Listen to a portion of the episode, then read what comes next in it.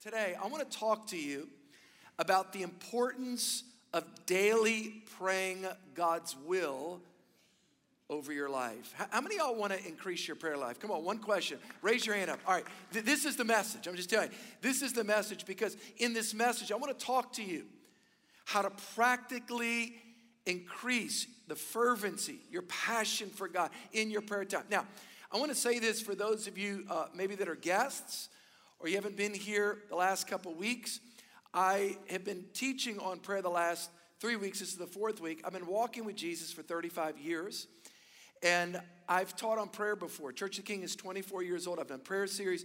But as I came into this season, getting ready to do this series, I drew up this diagram. I've never done this before, but I felt this would be helpful to serve you guys with an understanding. So here, here's how it works. There's three what I would call macro categories or macro buckets. I use bucketology, by the way. And so I want to talk to you about because every time you see prayer in the Bible, it's really located under one of these three macro categories. Here's the diagram. You pull that up. All right, so I talk about upward prayer, inward prayer, outward prayer. Everybody say upward. Here's what I said several weeks ago when I started. I said, in your prayer time, when you spend, I'm talking about your devotional time with God, not just driving down the street, you throw up a prayer, which we should do, pray without ceasing. But the moment where we're spending time, a quality duration, there's a moment where maybe it's 10, 15, 20 minutes, whatever. Some of you pray more. The beginning of that prayer time is not first praying for your family. It's not first praying for the government. It's not first even praying for your own needs to be met. The very first part of prayer, matter of fact, our Lord, when the disciples asked him, Lord, teach us to pray. You know, we call it the Lord's Prayer. Technically, it's our Lord teaching the disciples. It really could be the disciples' prayer. What did Jesus tell the disciples to do first? He didn't tell them to look within, He didn't tell them to look without. The first thing He told them is to look up. Everybody say up. Our Father who art in heaven, hallowed be thy name. And I want to encourage you the first five, ten minutes of your prayer time, it should be spent worshiping God, thanking God, honoring God. I trust that your prayer life has been energized the last few weeks as I've been teaching on this, that you guys are practically doing that. In the morning time, you're in a place and you begin to spend time with God and you just lift your voice God, I just worship you. Jesus, I thank you for who you are. I gave a prayer guide as well to be able to help you guys to outline some of the specific ways to do these things. All right, so everyone say upward prayer. Okay, number two, then our Lord directed the disciples to focus on their personal lives. Let thy kingdom come, let thy will be done on earth as it is in heaven. This is what I call inward prayer. What I mean by that, I could have called it inward or personal prayer. One is connecting with God. The third dimension is praying for others. But the second dimension of prayer, it's really consecration. It's, it's about how to get your needs met, but also how to bring your needs to God and surrender yourself to God every day. It's inward prayer or consecration. So the first is upward or communing with God. Number two is inward or consecration before God. That's another word to say dedicate yourself to God. And then number three, Pastor Jim spoke on this last week. How many of y'all enjoyed Pastor Jim Laffoon? Wasn't he powerful? So, Pastor Jim spoke on outward prayer, and I call it confrontation. This is where you're confronting and speaking to mountains. This is when you're also praying and interceding for miracles in your family and your neighbors and your friends. So, it's upward prayer it's inward prayer and it's outward prayer. Today, I want to talk to you about inward prayer in two specific ways. I want to talk to you about consecration and I want to talk to you about petitionary prayer. The prayer of consecration and the prayer of petition. And I'm going to do it by giving you two backdrops. The first backdrop, by the way, there's two gardens with two situations with two different responses. So I want to talk to you today about the prayer of consecration and petition, looking at two gardens, two situations, and two different responses. If you have your Bible, I'm going to ask you to open up to Matthew chapter 26. Matthew chapter 26. My message is entitled today, My Declaration of Dependence. My Declaration of dependence. Matthew chapter 26, verse 36. The Lord has had the Last Supper with his disciples. He's coming to that place. This is now the Holy Week, Thursday night. Friday, of course, we know is Good Friday. It is when Jesus was crucified. And the night before that, he had a Last Supper with his disciples.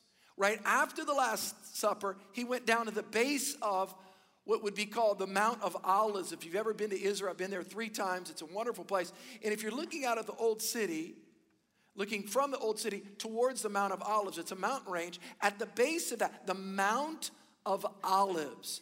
Hint, there's olive trees there. You ever thought about that? At the base of the Mount of Olives are these trees. It is right there in that context where our Lord goes and has this moment with the Father that we would call the Garden of Gethsemane scene. All right, so we're going to pick it up. Matthew 26, two situations, two gardens, two different responses. Here's the first garden. Matthew chapter 26, verse 36. Then Jesus went with his disciples to a place called Gethsemane. And he said to them, Sit here while I go over there and pray. And he took Peter and the two sons of Zebedee, Peter, James, and John, his three inner circle. And he began to be sorrowful and troubled. Then he said to them, My soul is overwhelmed with sorrow to the point of death. Stay here and keep watch with me. Going a little farther, he fell on his face to the ground and he prayed. Notice, if Jesus, the Son of God, prayed, how much more should we? Just think about that for a moment. If Jesus, Son of God, fully God and fully man, without a sin nature, if he prayed to the Father, how much more should we? The Bible says, and he fell to the ground and he prayed. And here's what he prayed. Here's the prayer. This is the, this is the greatest prayer of consecration, in my opinion, found in the Bible. Here it is My Father, if it is possible, may this cup be taken away from me. What is he saying? I know what's about to happen. For this purpose, I came to die. But the pain, not just the physical, not just the emotional pain, but taking on the sin of the world. Wow. He said, Yet not as I will. It's not what I want. It's not about my desire, but what you want, our God. What you want, O Lord. Not my will, but thy will, King James says. Not my will, but thy will be done. Your will be done. Look at the next verse. Then he returned to his disciples and he found them sleeping. Couldn't you men keep watch with me for one hour? He asked Peter. By the way, it's good to have friends that are with you in your hour of victory, and it's really good to have your friends in an hour of challenge. Really good. And if you're a friend with somebody in an hour of challenge, make sure to stay awake. They need you. By the way, you know when you need people? When you need them. That's another message. That was funny, by the way. I thought I'd just share that. All right, here we go. Everybody say, watch and pray. Watch and pray so that you not fall into temptation. The spirit is willing. You know how that is, man. Your spirit's alive, it wants to pray. The problem is your flesh is weak. It's so early in the morning. How many times have we faced that? 42. And he went away a second time. I never saw that this week. It wasn't once, it wasn't twice, but it was three times. He went away a second time and prayed, My Father, if it is if it is not possible for this cup to be taken away unless I drink it, may your will be done. Look at verse 43. He says, When he came back, he found them sleeping again. Stay with your friends in the hour of trial because their eyes were heavy. So he left them and he went away once more and prayed the third time, saying the same thing. It's interesting the picture of who Christ is. We believe theologically, the Bible teaches he's 100% God and he's 100% man. Theologically, that's called the hypostatic union. This is the best picture in all of the Bible where you see a clear revealing of the humanity of Christ. The humanity of Christ. We saw a full range of emotion in the gospel of who Jesus is. He laughed, he cried, he wept over the city of Jerusalem, he enjoyed the relationships. And, and yet, this is a moment It's a moment of temptation. And what is the temptation? He began his ministry being tempted by the devil in the Judean wilderness. Brought up to the temple, throw yourself down, bow down and worship me. He's now ending his ministry in the same fashion, being tempted, but this time tempted to not fulfill the will of the Father, but to do his own. In this one moment, it's like there's a clashing of divinity and humanity, and what is Jesus going to do? The Bible says in Hebrews chapter 4, lest you think that this, ah, he's God. He's, well, he is God, but he's also fully man. Hebrews chapter 4, verse 15, for we do not have a high priest who cannot sympathize with our weaknesses, but was in all points tempted as we are, yet without sin. The writer of Hebrews is talking about Jesus and his humanity. He's struggling to drink the cup. Maybe that's where you are. Maybe you're struggling to drink the cup. The cup of what? The cup of suffering because you're in a situation and your flesh is wanting to do one thing, but yet God's word says to do another thing. You read the Bible, you're dealing with somebody, you got bitterness in your heart, and God is saying, and, and every time, it seems like every time you open the Bible, there's like a forgiveness scripture. And so what do you do? You close it. You say, I'm not looking at that only to open up the book of Psalms, I'll just sing a song. And it's like, oh, forgive, oh gosh, forgiveness is everywhere. And there's that moment where your will is faced with God's will.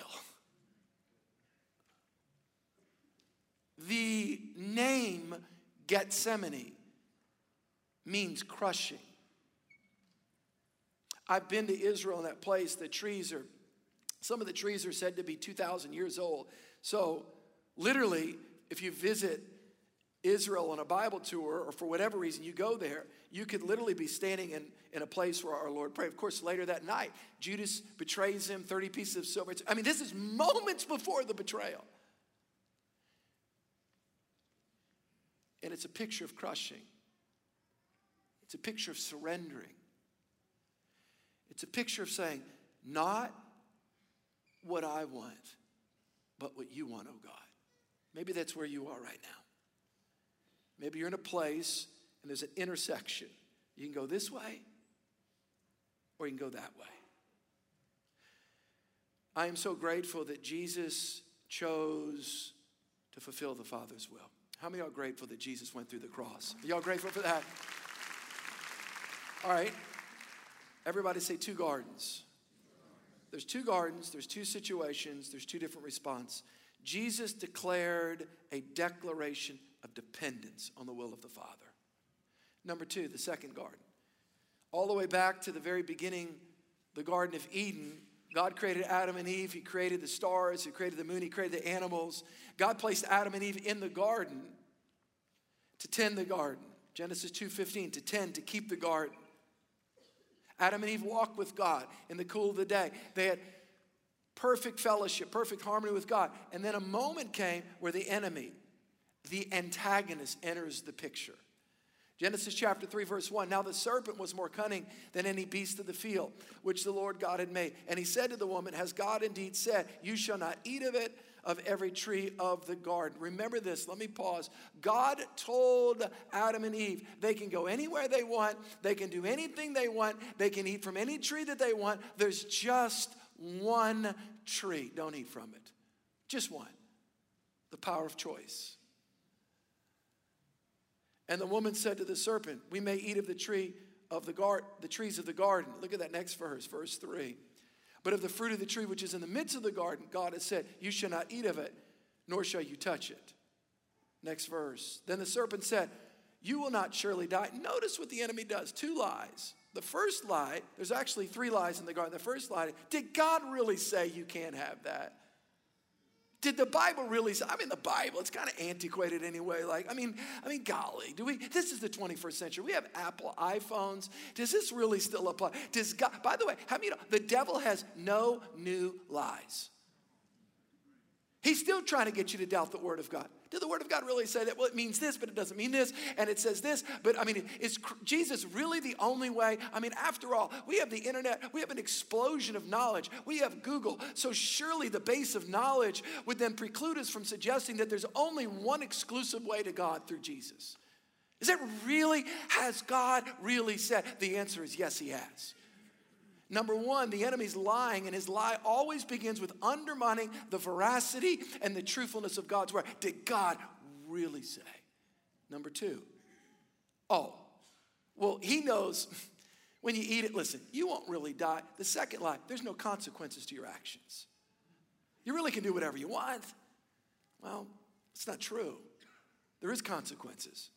Look at the third thing. You should not surely die, for God knows that in the day that you eat of it, your eyes will be open and you'll be like God, knowing good and evil. Three lies.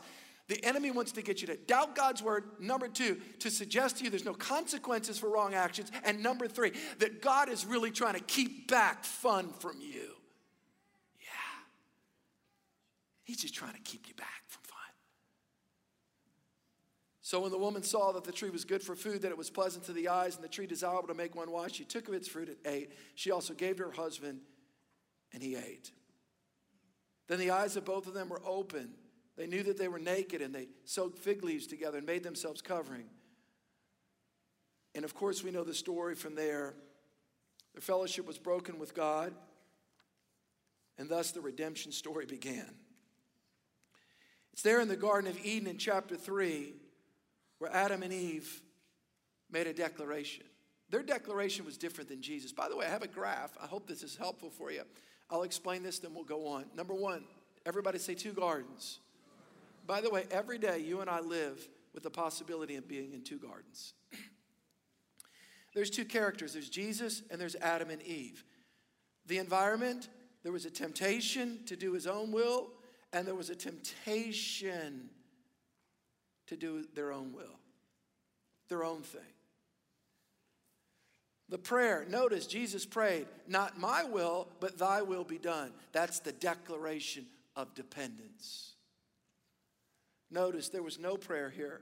How many times we run out the day, we don't pray, we don't check in with headquarters, we don't really ask God's opinion, we're really not sure what the Bible says, we really don't want to take time for that. We don't want to pray over it. We just we just kind of just do whatever we think. And yet there's no prayer, and that is a declaration of independence.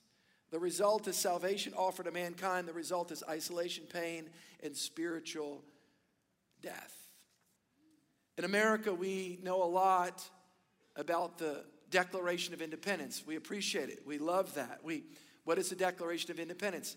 1776, the signers, what were they doing? They signed a document to declare that, that um, the United States is a sovereign nation. What? Separating from the monarchy, the rule of Great Britain, and they were declaring their independence. By the way, I remember as a kid in 1976, the freedom train. Anybody ever saw the i saw the freedom train. It was i was a young boy and i remember seeing that and that was a good thing to declare. Sorry for all the people in great britain watching but it was a good thing for us to declare our own sovereign nation a declaration of independence. It was a good thing but it's never a good thing for us to declare that we're independent from god. That's what adam and eve did. Every day you and i are faced with a challenge.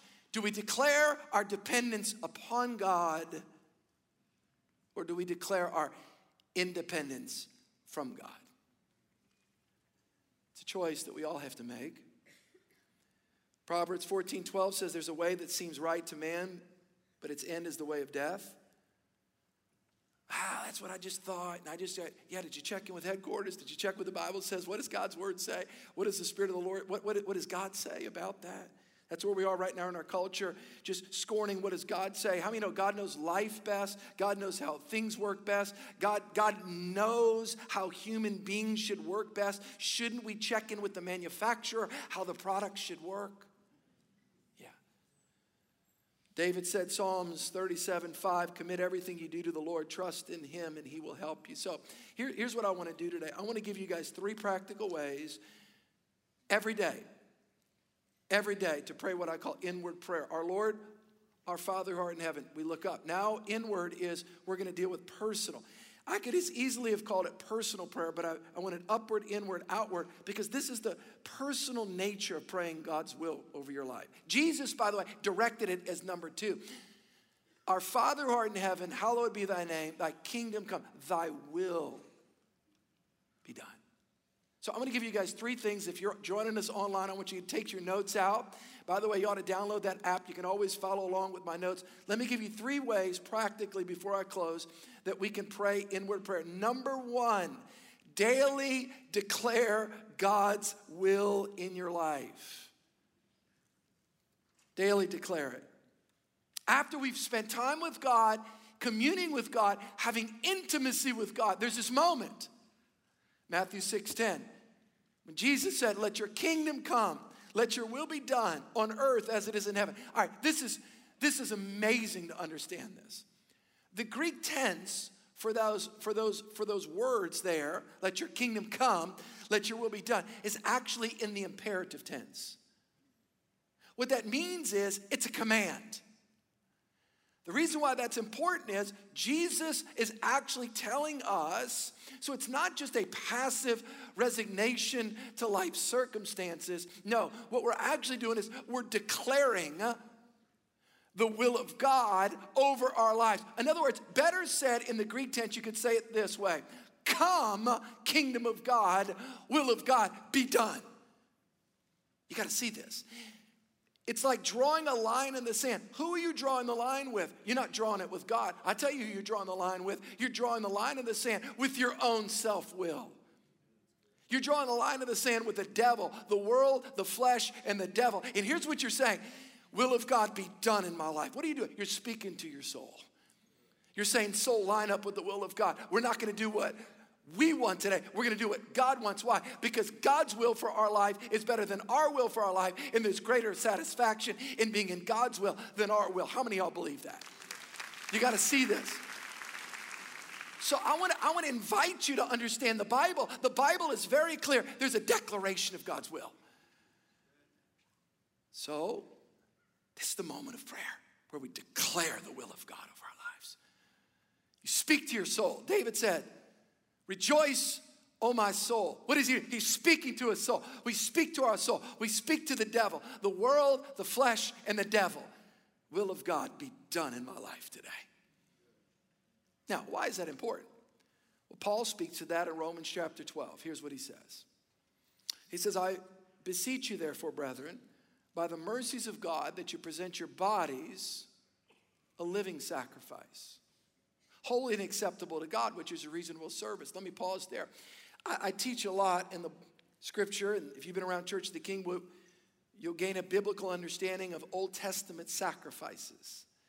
Old Testament sacrifices, short answer, were there to be a picture ultimately of Christ. They, they sacrificed animals in the Old Testament as a foreshadowing of the ultimate sacrifice. John the Baptist, behold the Lamb of God who takes away the sins of the world. He was looking at Jesus. Jesus was the ultimate lamb. They sacrificed lambs in the Old Testament, pointing to the ultimate lamb, Jesus, who's to be sacrificed for the sins of the world. Now, notice this all of the Old Testament sacrifices, when they were placed on the altar, guess what? They were dead.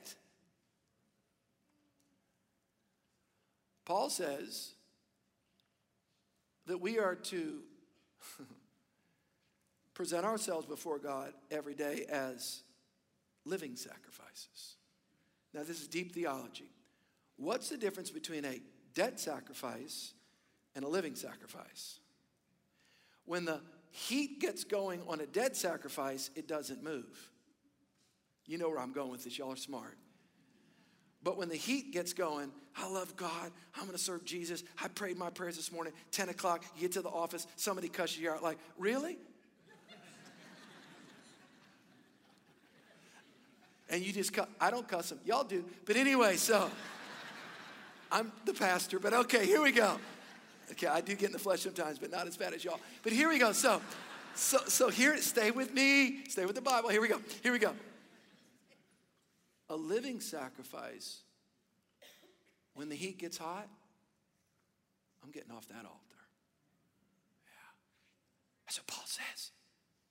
That's why every day, every day we declare, will of God be done in my life. You're speaking to your soul. Why is that? God's will for your life is better than your will for your life. It's better than your will for your life. And we can trust God in that. So, what are we doing? Number one, we are declaring the will of God. Every day, there's two gardens. Everybody say two gardens. There's two declarations. There's a declaration of dependence upon God and His will, or there's a declaration of independence away from God. You can do God's will, or you can do your own will. And I'm telling you, if you do your own will, it doesn't end well. Number one, how do you practically do that? You practically do that every day with your mouth, declaring over your soul, over the world, the flesh, and the devil, will of God be done in my life. Can I do that? The count of three. We're going to say, Will of God be done in our lives. In our lives. One, two, three. Will of God be done in our lives. That is the literal interpretation of our Lord's words to the disciples to pray every day. All right, second thing I want to teach you. The question that we often have we have so many new people at Church of the King I am so blown away how God's moving, not just online and broadcast on TV, but all of our physical locations are growing. And so many, how many are grateful that Jesus is bringing so many new people to Church of the King? Are y'all grateful for that? Many of you are part of that. So I'm going to give you an important theological and biblical concept that's going to help you. Here's the question. I'm going to posit a question, then I'm going to give you the answer. Here's the question When do you pray, in your prayer time, when do you pray, if it be thy will? when do you pray that. Because there's a, there's a, there's a moment to pray that, but at times we're praying if it be thy will when it's out of place, it's out of context. So let me answer the question. The question is when do you pray if it be thy will in your prayer time? We pray if it be thy will when it's related to direction in our lives, or if the word of God is not clear about a situation. For example, you're asking God, what is your plan? Should I move to this city? Should I not? That's when you would pray, Lord, we're asking for your will be done. Lord, if it's your will, I pray that you'd make it clear. I pray that we'd have peace in our hearts, oh God. Lord, open up doors. Lord, shut the wrong ones. Lord, open the right ones. What are you doing? You're, this is related to direction. Should I go to this college? Should I go to that college? It's, it's, it's about, your, should, should I start a business? What are you doing? You're praying to God if it be thy will. If it's your will, God, then you add, Lord, I pray you'd be so clear to us. If you're a couple, you're praying with your spouse, Lord, that you would show us if it's your will, oh God. So, if it be thy will prayers, contextually are within direction, primarily related to direction. Should I do this? Should I go there? I want to be very clear. In contrast, we never should pray, nor do we need to pray and add, if it is your will, if God's word is clear about a situation. 1 John chapter 5, verse 14. Now, this is the confidence that we have in him, that if we have that if we ask anything according to his will, he hears us. So that means if you've got a lost relative named Tim or Timmy, okay, and they don't know Christ, you never would pray if it be thy will. Why is that? Because the Bible is clear. What does the Bible say? Here's what the Bible says 1 Timothy 2 3 to 4. For this is good and acceptable in the sight of God our Savior, who desires all men, everybody say all men.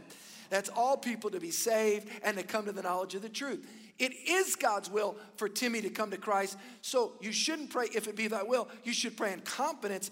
Thank God and say, Thank you, Lord, that it is your will to save Timmy. Lord, loose Timmy from the powers of the enemy that would lie to him. We call him into the kingdom of God.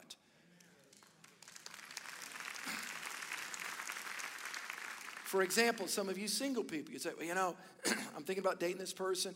Pastor, is there any scripture in the Bible that talks about who you should or shouldn't date, or does there names there? Well, I'll say this.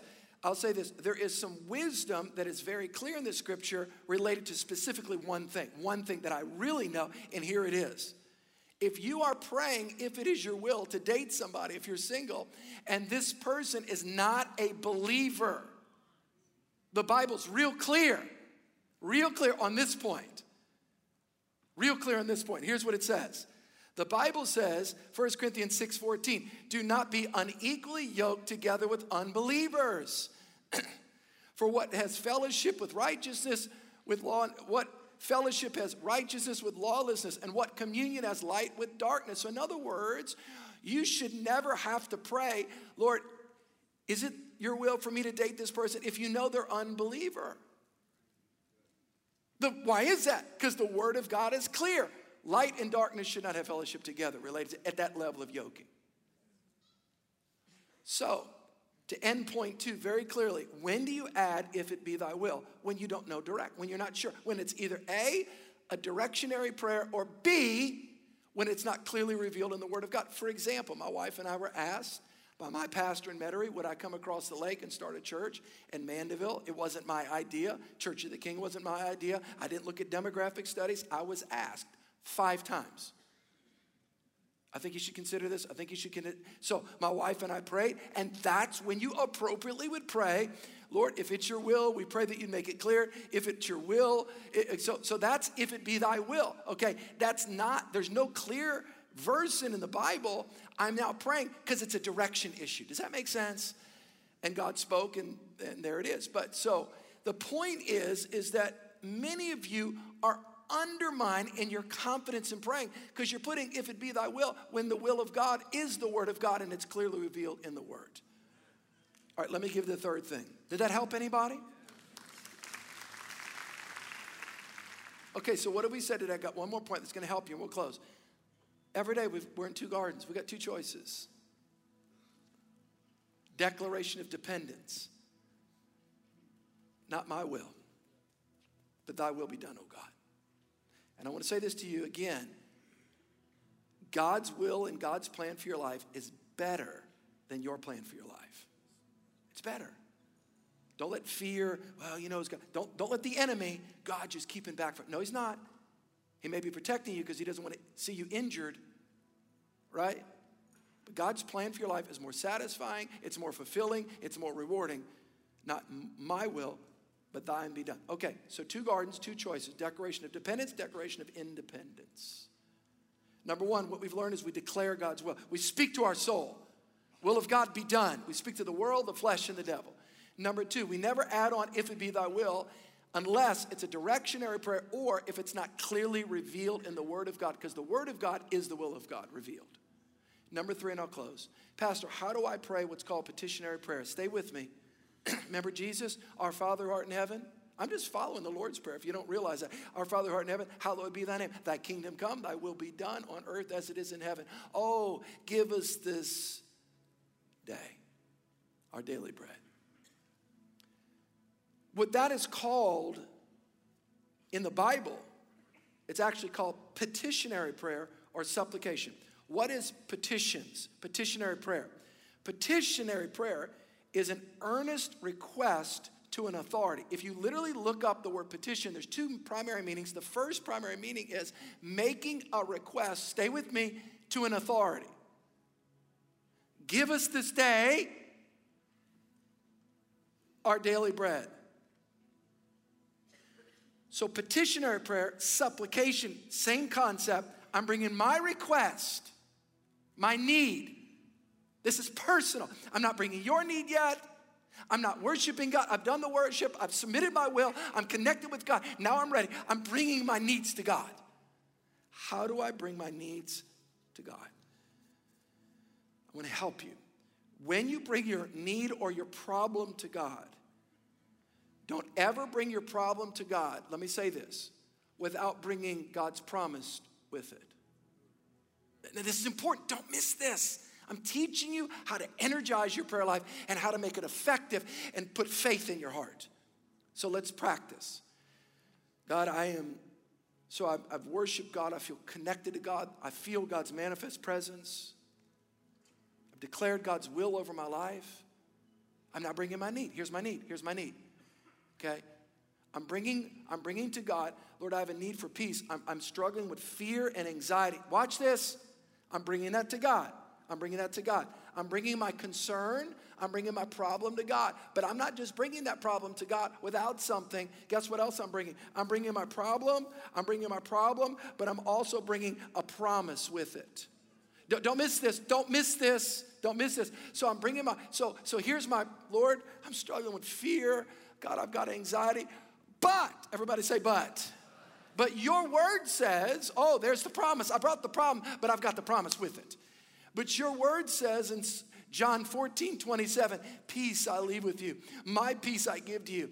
Not as the world gives do I give. Let not your heart be troubled, neither let it be afraid. Those are the words of Jesus. There is a promise that we can have on earth the peace of Jesus in our heart. How many are grateful for that? We can have that. Okay. So here it is. Here it is. When you bring your need to God or your problem to God, find a promise that connects with that. Lord, I'm struggling with this fear. I'm struggling with this anxiety. But God, your word says that peace I leave with you, my peace. Lord, I, whew, God, there's so much around me, and there's so many swirls and waves, and, and I just declare your word over my life. God, I thank you. You've promised it. You've promised, Lord, peace. And so I just open my heart right now. What am I doing? Are you reminding God because God forgot? No, you're reminding your soul. Lord, I bring this, but I bring this. Whenever you bring a problem to God, bring the promise, and you actually you confess the problem and you pray the promise. Lord, your word said. Everybody say, your word said. Get used to saying that. Your word said. Your word said what? That means you got to get into the word. You got to get into the word. You're struggling with health issues. Lord, I've got this health issue. God, I'm struggling with this, but your word said the healing is the children's bread. Lord, your word said that by your wounds, I am healed and made whole. Your word said. So I'm not denying the problem. I'm bringing the problem, but I'm not bringing the problem by itself. I'm putting right next to it the promise of God. Right next to it the promise of God.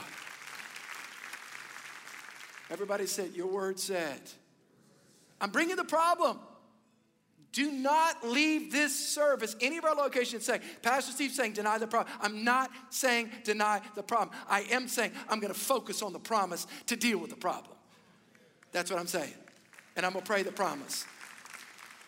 Lord, I've got these bills. I'm struggling financially. I got, Lord, your word said, you shall supply all of my needs according to your riches and glory in Christ. Lord, I don't know how, but I'm to I'm to focus. I'm not denying the problem, but I'm to focus on the promise. And by the way, even if I don't feel it, even if I don't see it, I'm to focus on the promise. And if I focus on the promise, I'm not denying the problem, but I'm to deny the right for that problem to define my future. I'm, there's a higher power at play. It's the Word of God, it's the promise of God. So, what do we learn today? And we'll close. Here it is. I'm so fired up. I hope y'all can get this today. I'm working as hard as I can to help you guys. Here it is on my birthday. on my birthday. All right, here it is. All right, stay with me. I look good for 35. Plus. All right, here we go. Here we go. Here we go. What have we said today? In summation, every day there's two choices because there's two gardens. There's a declaration of dependence, not what I want, but you want, oh God. You can trust God. Don't let the enemy lie. Doing God's will is more satisfying than doing your own. Or the declaration of independence I'll do it my way. Oh, I know that some of y'all know that song. I think it's Frank Sinatra bad theology. Let me say it again bad, bad theology. Number one, declare. Everybody say declare. Declare the will of God to your soul every day. Number two, I don't pray if it be thy will unless it's related to direction or if it's not clearly revealed in the Word of God. Number three, I never bring a problem without bringing the promise of God. I don't deny the problem, but I confess and declare the promise of God. The promise of God is more powerful than my problem, and Jesus is the King of our lives. Come on, do y'all believe that? Do y'all believe that? I'm gonna ask everybody to bow their heads. I've got one minute left. Every location, those that are joining us online, if you do not know Christ, if you're not sure about your relationship with God, I want to pray for you right now. I can't save you, Church of the King can't save you. I tell you again, his name is Jesus. He loves you. He died on the cross for you, He shed His blood for you. Do you know Christ? Do you know that you know if you die today that you're ready to stand before God? The Bible says, whoever calls upon the name of Jesus shall be saved. In just a moment, all of our locations, those that are joining us online, the count of three, just lift your hand up so I can see it and I'm going to pray for you. Pastor, I need Christ. I need the blood of Jesus to wash me, cleanse me, and make me new. If that's you, one, two, three, quickly. Hold your hand up high so I can see it. God bless you, ma'am. God bless you and you and you. God bless you right there, sir. God bless you. Anybody else, Pastor, pray for me. I need Christ. I'm not sure about my relationship. God bless you, honey, right there. Anybody else? God bless you way up top, my friend. Jesus loves you, cares about you, and brought you here today. Yeah. God bless you as well. Church, let's pray with those that are trusting Christ. Can we do that? This is a very holy moment in our service each week. Come on, let's pray together with them. Say, Dear Jesus, I come to you today, a sinner in need of a Savior. Say, Jesus, I repent of my sin. I let go of my past and I turn to you. I turn to the cross. Say, Jesus, wash me with your blood. Give me a new heart, a new life, a new reason to live. I want you to say this say, Jesus, I take my life and I put in your hands. Let me pray. Father, I thank you for the sealing work of the Holy Spirit and the word of the living God taking root deep in the hearts of your people. Wow, what a powerful message. And hey, if you're making that decision right now, you're making the decision to give your life to Christ, we just want to celebrate with you. And I want to ask you to do me a personal favor would you take just a moment, maybe two, to fill out the short form? You can click the link on the screen or in the chat room. Let us know you're making that decision today. It'll do two things. One, it'll let us know so that we can celebrate this amazing decision you just made, but it will also allow us the opportunity to come alongside you and resource you in this brand new journey of following Christ. Yes, absolutely. And what's truly amazing is the fact that whether you're giving your life to Christ for the first time ever or you're rededicating your life, this is a special moment. This is the moment that you've been waiting for. This is the fresh start that you get to walk in. All of the shame and guilt of maybe past experiences or maybe past decisions that you have made are wiped clean. You get to start fresh today. And so we want to encourage you with that. We are so excited for the new life that you have in Christ. And hey, we really are, like Angel said, we are celebrating with you. This is such an amazing moment. We believe truly that this is the greatest moment of your life. And if I could, I just want to encourage you with one final thought. Man, as you start this new journey with Christ, it's it can be easy to to find your the wind taken out of your sails by by just the cares of life and things that are going on. So if I could just encourage you wherever you're at, whatever is going on, man, commit to showing up just keep showing up. Keep coming back to church online. Maybe find a small group online or in person somewhere. Wherever you're at, keep showing up because we really do believe that there is power in spiritual family, in church community. Keep showing up, and I believe that God has healing and restoration in store for you. Absolutely. And hey, we just want to say as we wrap up this service, thank you for joining us. Thank you for spending time with us this week. And we cannot wait to see you next week. Same time, same place. We love you guys. Have a great week.